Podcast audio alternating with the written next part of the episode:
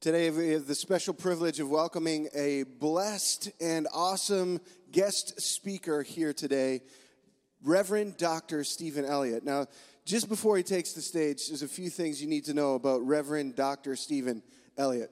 He's got lots of different titles. He serves as a professor on the faculty at Kingswood University in New Brunswick. He has pastored churches and planted churches.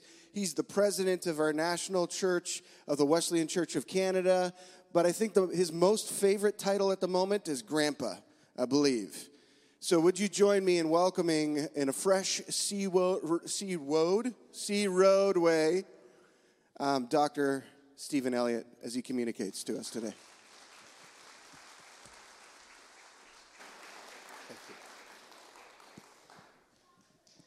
Isn't it interesting how two people can hear the exact same sentence and interpret it exactly opposite from one another?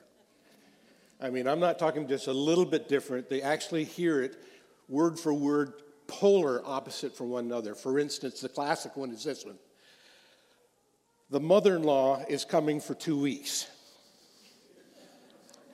And the grandkids go, Yeah, grandma's coming for two weeks. And somebody else in the house goes, Oh, my mother in law is coming for two weeks. Or a more serious note, how about this one? The doctor says, You're pregnant. To the 26 year old girl that's married and wanting to start a family, this is happy news. Woohoo, I'm pregnant. The exact same phrase, you're pregnant, to a 14 year old girl or a 47 year old lady, not happy news. The lawyer says to you, You've just inherited $500. Most of us in the room will go, All right, $500, now I can put gas in my car. But if you're the son or daughter of a multimillionaire and you were anticipating getting $250,000, and the lawyer said, You just inherited $500, you'd hear that as a slap in the face. One more. You're driving in a car, somebody else is driving, and the driver says, Oh, the sign says 20 more minutes to the next rest stop. Most of the people in the car goes, 20 more minutes to the next rest stop. But if you're the person in the car that has to go to the bathroom right now, 20 more minutes is going to sound like an eternity to you. You say, okay, so why are you telling us this? Some of you may know that Helen and I, uh, each spring and each fall, we read through a significant portion of the New Testament or the Old Testament, and then we sit at the kitchen table and we journal what it is that we're hearing from God's Word. This past spring, we were in the Old Testament, and Helen, that particular evening, was at the, the, the kitchen table, and she was reading, and I was getting ready to journal. And as she was reading through Daniel chapter 5, which is where we're going to start, and we're going to get into Judges in a few minutes, but if you've got your Bible, Daniel chapter 5, Helen's reading in Daniel chapter 5, and she reads a particular phrase, and I remember sitting at the kitchen table and thinking, boy, you can understand that phrase two very, very different ways. So let me give you the context of what's going on. The book of Daniel, you would know that Daniel was a young lad and he was taken as a prisoner of war uh, by the Babylonians. And so the Babylonians come in and slaughtered a whole bunch of Israelites and taken over the nation. But King Nebuchadnezzar said, Find the biggest and brightest and youngest and smartest and most capable of the people and bring them back into Babylon as captives. So Daniel was a group, of, part of a group of young men that were brought back into Babylon. Uh, never again is he going to go back home. Never doesn't know anything about the culture, doesn't know anything about the people, doesn't know anything about the language, he knows nothing. It would be like your son or your grandson being taken as a prisoner of war to North Korea, never to come back to Canada again. Doesn't know the language, doesn't know the people, knows nothing. And so this is really intimidating to this young lad, probably about 13 or 14 years of age. But the hand of God is on him and he finds favor with people and he begins to rise through the ranks of the political leadership in Babylon and eventually he becomes what we would call a premier of a province or a governor of a state. Now, decades have gone by. By the time of Daniel chapter 5, Daniel is now an old man. So he was about 13 or 14 when he came to Babylon. He's now about 80 years of age. King Nebuchadnezzar, the king that had brought him as a prisoner of war, is now dead. His grandson is now the reigning monarch. His name is Belshazzar. Belshazzar has got a serious problem on his hand. The serious problem is this is that now the nation of Babylon, they themselves are being invaded by the Medes and Persians.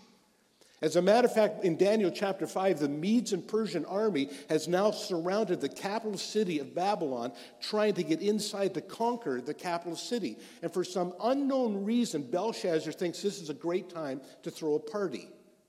Because the scripture is very clear he invites a thousand of his best friends, the political leaders, uh, the military leaders. They come to the palace. There's this blowout party. I mean, alcohol is flowing. There's music, there's dancing girls. I mean, there's all kinds of stuff that's going on.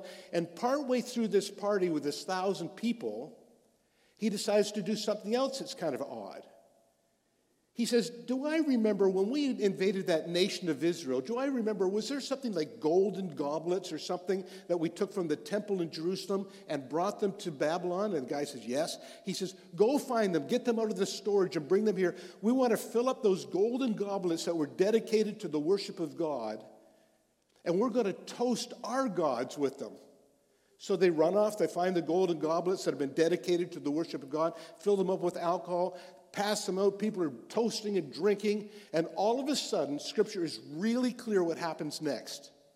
Suddenly, in plain view of thousand people, this hand from heaven shows up and inscribes into the plaster of the wall four words. King Belshazzar is totally freaked. Everybody sees this. This is not a drunken stupor. This isn't a vision. This is something that he sees with all these thousand people. And scripture says his knees began to knock and he's quivering and shaking. He turns pale. He says, What do those four words mean? Nobody can interpret. Call the wisest people, come and interpret. If anybody can interpret those four words, well, I'll make him the third highest ruler in the nation and give him a royal robe and all kinds of money. Nobody can interpret the words that have been inscribed into the wall in plain sight of everybody. Belshazzar's grandmother, King Nebuchadnezzar's wife, hears of the ruckus in the palace. As she comes into the palace, she sees the four words up there. Belshazzar says, Nobody can interpret these four words for me. And his grandmother says, There's a man in Babylon that can. It's like the spirit of the gods is on him. He'll be able to interpret those words and tell you what they're. His name is Daniel. Go bring him out of retirement. He's like 80 years of age. Bring him out of retirement. Bring him in here. He'll be able to read those words. So Daniel was brought into the palace, thousand people. Everybody has, this party has now come to a screeching halt. What do those words mean? Daniel, if you can interpret them, you'll be the third highest in land. I'll give you royal robes and money. Daniel says, Keep it. I want nothing to do with that kind of stuff. Yes, I can interpret those words. So Daniel begins to rehearse a little bit of the story of his grandfather, Nebuchadnezzar's dealings with God and begins to tell the story of what Nebuchadnezzar had learned about dealing with God. And now, these are the words that Daniel says to Belshazzar. Let's bring them up on the screen, please.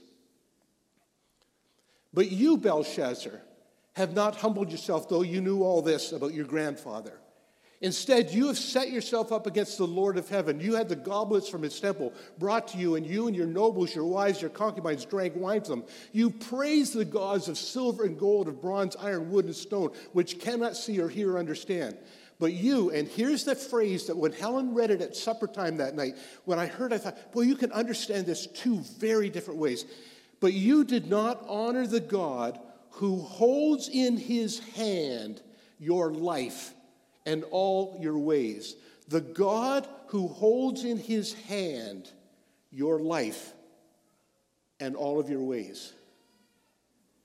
And as Belshazzar hears that phrase being said, he hears it as an ominous threat. If I can interpret it into plain English, it would go something like this Belshazzar, God has the ability and the right to squash you like a bug. You better clean up your act right away. Belshazzar understands that if you get on the wrong side of the king, that the king has the right to take your life. Now, we who live in democratic societies, we, we have a hard time with this. We don't, Justin Trudeau can't take our lives, or Biden or somebody can't take our lives just on, on his own whim. But 3,000 years ago in Babylon, you get on the wrong side of the king, you do something that's offensive to the king. As a matter of fact, Daniel had just said that to Belshazzar. He says, You remember your grandfather? Your grandfather, boy, if somebody got on the wrong side, if he wanted to end his life, snap, he just, he just ended his life. If he wanted to promote somebody, he promoted somebody. If he wanted to, to do something for somebody, if he wanted to destroy somebody's life, he could just do that. In the same way, Belshazzar, you get on the wrong side of the God of the universe, he holds your life and all of your ways in his hands. And Belshazzar intuitively knows he has offended the God of the universe. So, who is this Belshazzar guy? So, as he hears this phrase, your life and all of your ways are held in God's hand, how, who is this guy that hears it as an ominous threat? So, I went through and I read everything I could find in Scripture about Belshazzar. And here's what I discovered Belshazzar was arrogant. He misused power and position. He was proud. He was a drunk. He was irresponsible. He was sacrilegious. He desecrated what should have been treated with reverence. He was careless. He was disobedient. He was self confident. He was mocking. He was presumptuous. He was unwilling to learn. And he presumed upon God's mercy. This phrase, the hand of God, is used dozens and dozens and dozens of times in the Bible. The hand of God is being used as a metaphor for the omnipotence of God, the power of God, the right of God. That if He wants to do something, who can stop God? The God who stretches out his hand and touches side to side in the universe, who holds all the waters of the world as if they're little droplets in his hand, who holds the islands of the world like Greenland and England and Prince Edward Island. He holds them all like little grains of sand right here. If God chooses to do something with his hand, who can stop him? In one of the passages, it talks about the Jewish people escaping out of Egypt and going towards the promised land. It says that God used his hand to part the Red Sea. When the people of Ashdod in the Old Testament took the Ark of the Covenant, like Raiders of the Lost Ark, the Ark of the Covenant, out of the temple in Jerusalem, and they brought it and put it into the temple of their God. It says the hand of God was against the people of Ashdod, and all the people broke out in tumors and died. The hand of God. In the New Testament, Paul and Silas are preaching, and a sorcerer is mocking and ridiculing people and trying to turn them away from God. And finally, Paul's had it up to here, and he swings around and he looks at the sorcerer and he says, The hand of God is against you. And immediately, this guy goes blind. Now, you're in a study in the book of Judges these days. Right now, we're up to Judges chapter 9. And there's this guy in Judges chapter 9, his name is Abimelech. Abimelech is actually the son of who you heard about last week, Gideon. But Abimelech is like one of the worst of the worst people in the Bible. There is nothing in Scripture, just like Belshazzar, there is nothing positive to say about Abimelech. The very first thing we read in Judges chapter 9 about Abimelech is that he slaughters 70 of his own immediate family members. That's the first thing, and then it goes downhill from there. On two occasions, he takes buildings and he puts children and women in them and sets fire to them and burns them alive. He wages war, and there's thousands of people dying all over the place. This is a real piece of work, this guy of Abimelech living his life as if his life and all of his ways are not in God's hands, as if he can get away with this kind of stuff and that God doesn't see and God's just going to turn a blind eye to who he is. The hand of God that is so frequently referenced in the Bible that a Latin phrase began to be used. Dextra Domini. Slide up there, please. Dextra Domini. It's the dominant hand of God, the, the powerful right hand of God. If God chooses to do something, who can stop him?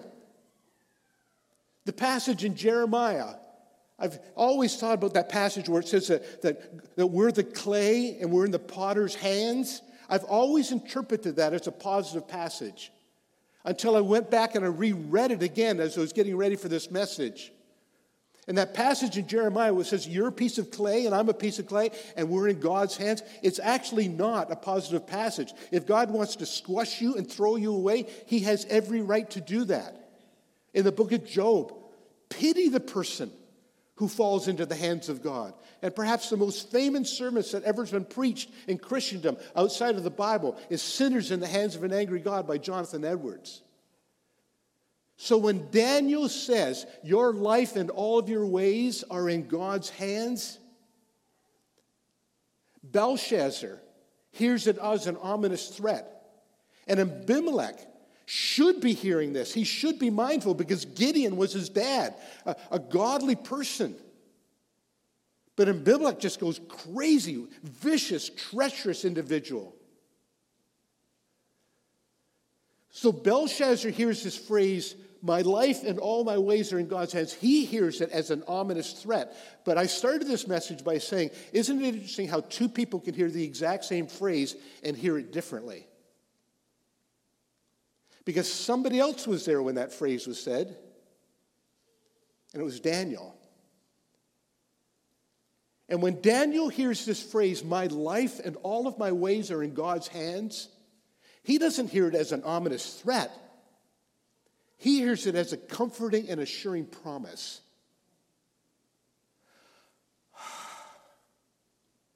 My life and all my ways are in God's hands. Next slide, please. You see, his lived experience was very, very different than Belshazzar or Abimelech. And while it's true that most of the references in the Bible to the hand of God are negative, some are very positive, like these verses right here. Next slide, please. No one can snatch them out of my Father's hand, Jesus said. God doesn't hold you like that, just looking for an opportunity to drop you. God holds you like this if you're one of his children.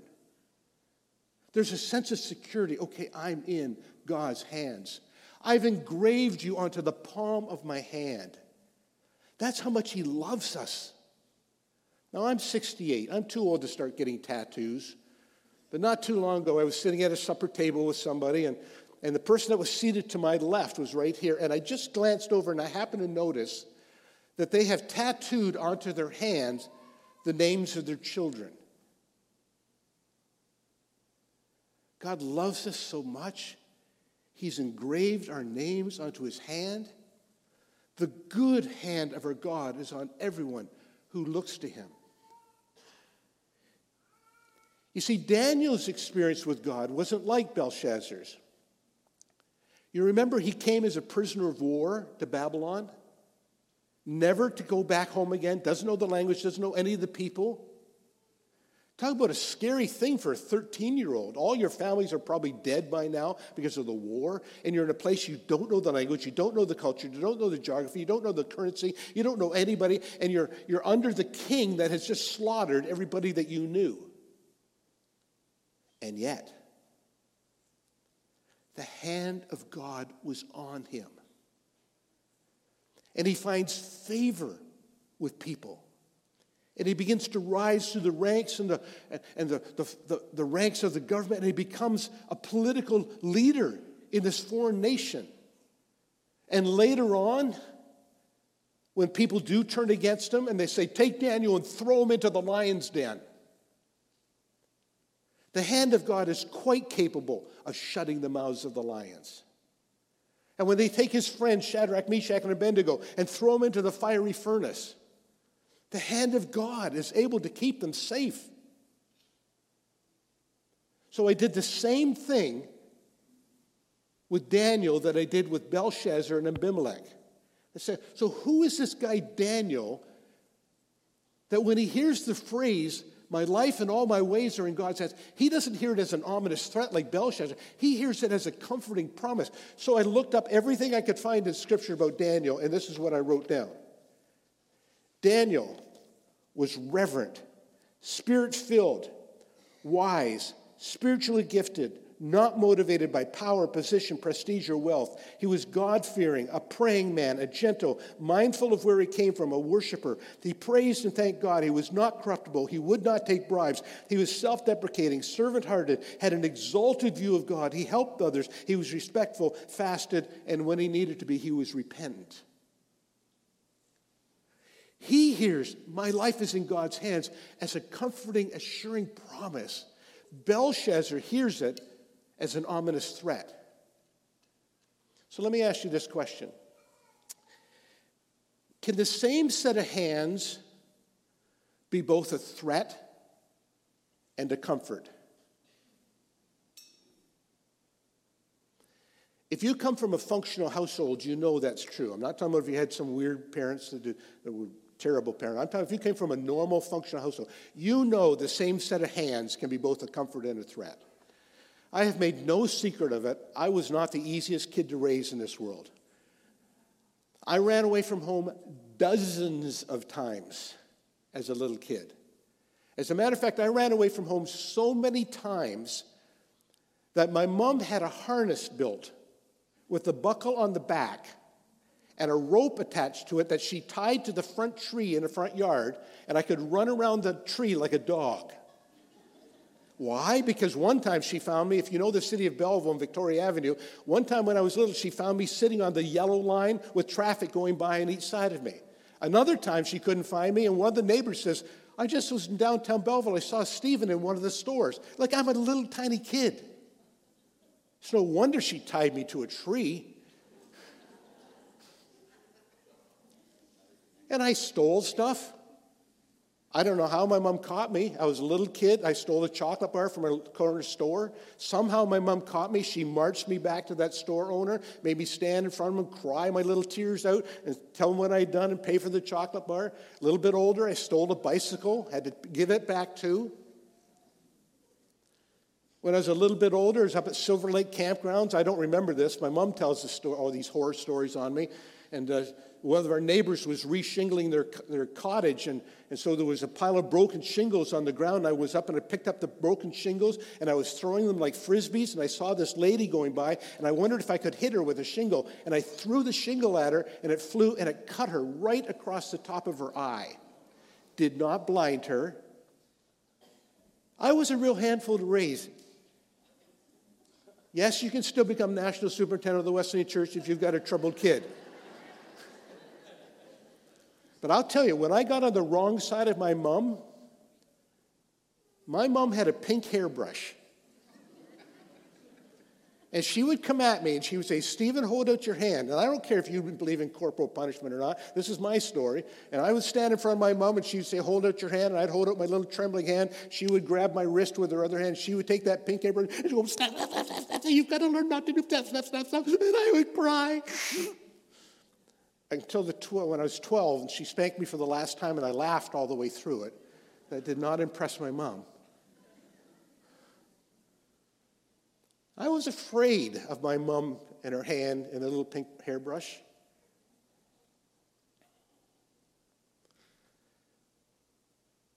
But when I smashed my two front teeth, these are not real teeth the front of my face here. When I smashed my teeth as a little boy, and I picked up the broken pieces of my teeth, and I can remember running home to my mom running into the kitchen. And I remember my mom getting down on her knees, and I was crying. I said, Mom, will my teeth grow back? And she said, No, honey, those were your second teeth. You're never going to grow back again. And I remember my mom taking her fingers like this and wiping away my tears.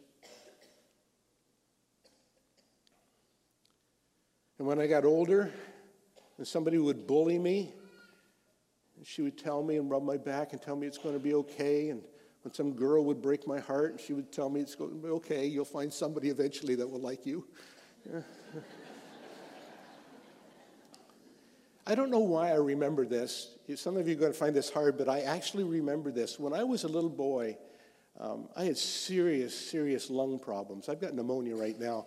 as I'm speaking, but when I was a little tiny boy, um, I lived in an oxygen steam tent type of a thing, and I can remember this waxy paper thing over top of this thing, and I can remember my mom reaching her hand in, just rubbing my little back. Can the same set of hands be both a threat and a comfort? Oh, yeah. Here's what I know the more we resemble the Belshazzars and the Abimelechs in life, the more we hear my life is in God's hands as a threat. Next slide. The more that we resemble the Daniels of this life and the Gideons of this life, the more we hear my life is in God's hands as a comforting assurance. Now, I need to finish these two stories. God rode into the wall and Belshazzar says, Who can read this thing? And Daniel says, You've got on the wrong side of God.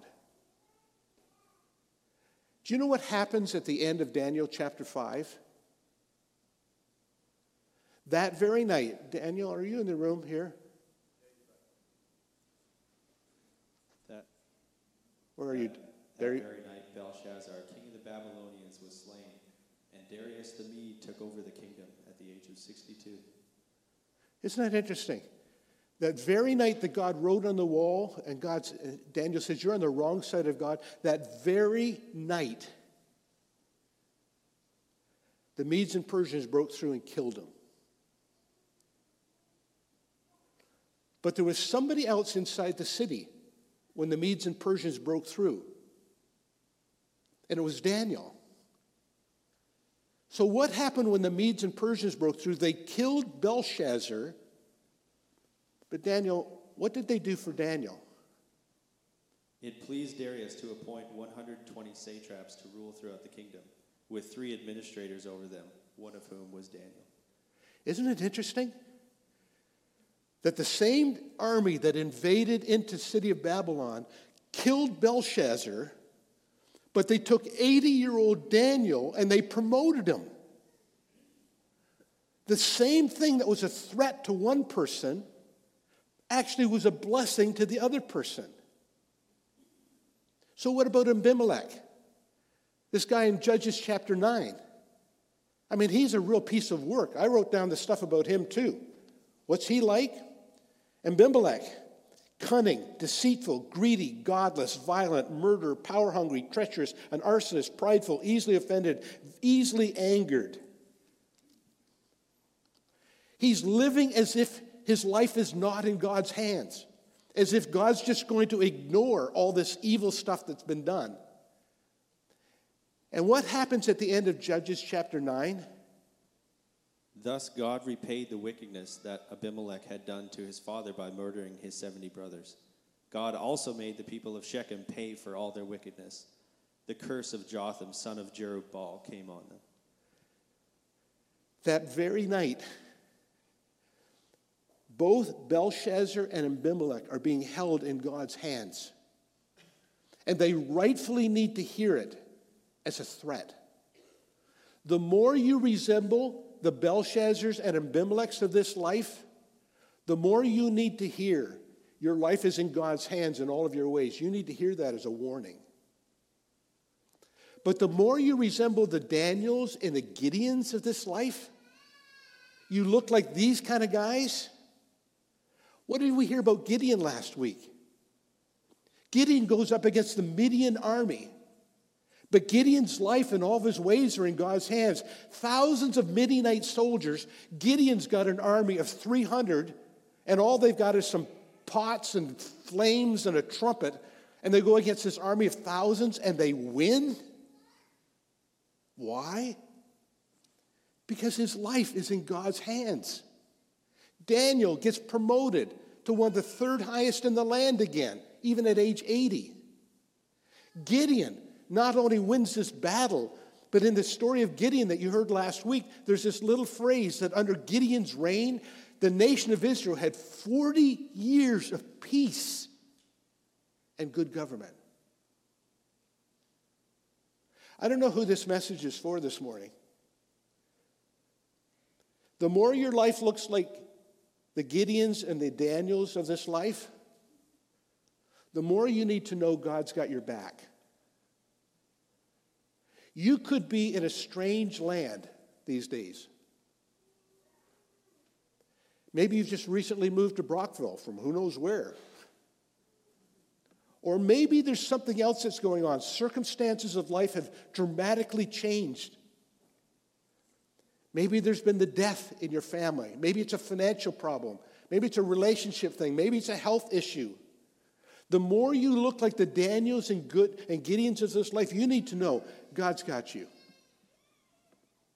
There's a comforting assurance God's got my back. But if you happen to be on that left hand side up there, and you find yourself living in such a way that you're offending the God of the universe, you need to hear your life and all of your ways are in God's hands. And you need to hear it as an ominous warning. God gave Nebuchadnezzar, God gave Belshazzar, and God gave Abimelech a little window of opportunity to get right with Him.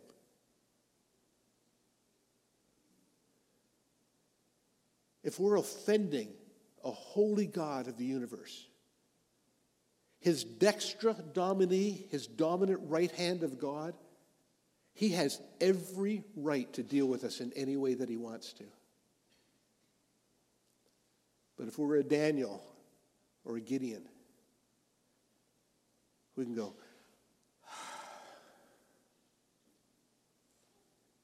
My life and all my ways are in God's hands. Father, I don't know who this message is for. Um, there could be somebody here that they're playing a very dangerous game with the God of the universe. Uh, the way that they're living is offensive to you, it's hurtful. There's treachery and deceit, uh, there's an arrogance. There's living like there's no accountability. There's a godlessness. And you gave Nebuchadnezzar and Belshazzar and Abimelech a little warning and you said, You need to get right with me. You cannot be living this way. I am the God and judge, and I am the king of the universe. And I have every right to deal with you as a potter deals with a little piece of clay. But for somebody else, Lord, that may be in the room and they find themselves in a strange period of time, and it's scary. Must have been really scary for Daniel. 13 year old kid in a country, he doesn't know the language. Everything that was secure and known has just been ripped out from under him. And you speak into his life as well, and you say, It's okay. Your life and all of your ways are in my hands. And even if there's a massive army coming against us, like there was against Gideon, it's okay. God's got your back. For those that need to be comforted by my life is in God's hands, may they be comforted. And for those that need to be warned, help us to heed the warning. And all God's people said, Amen.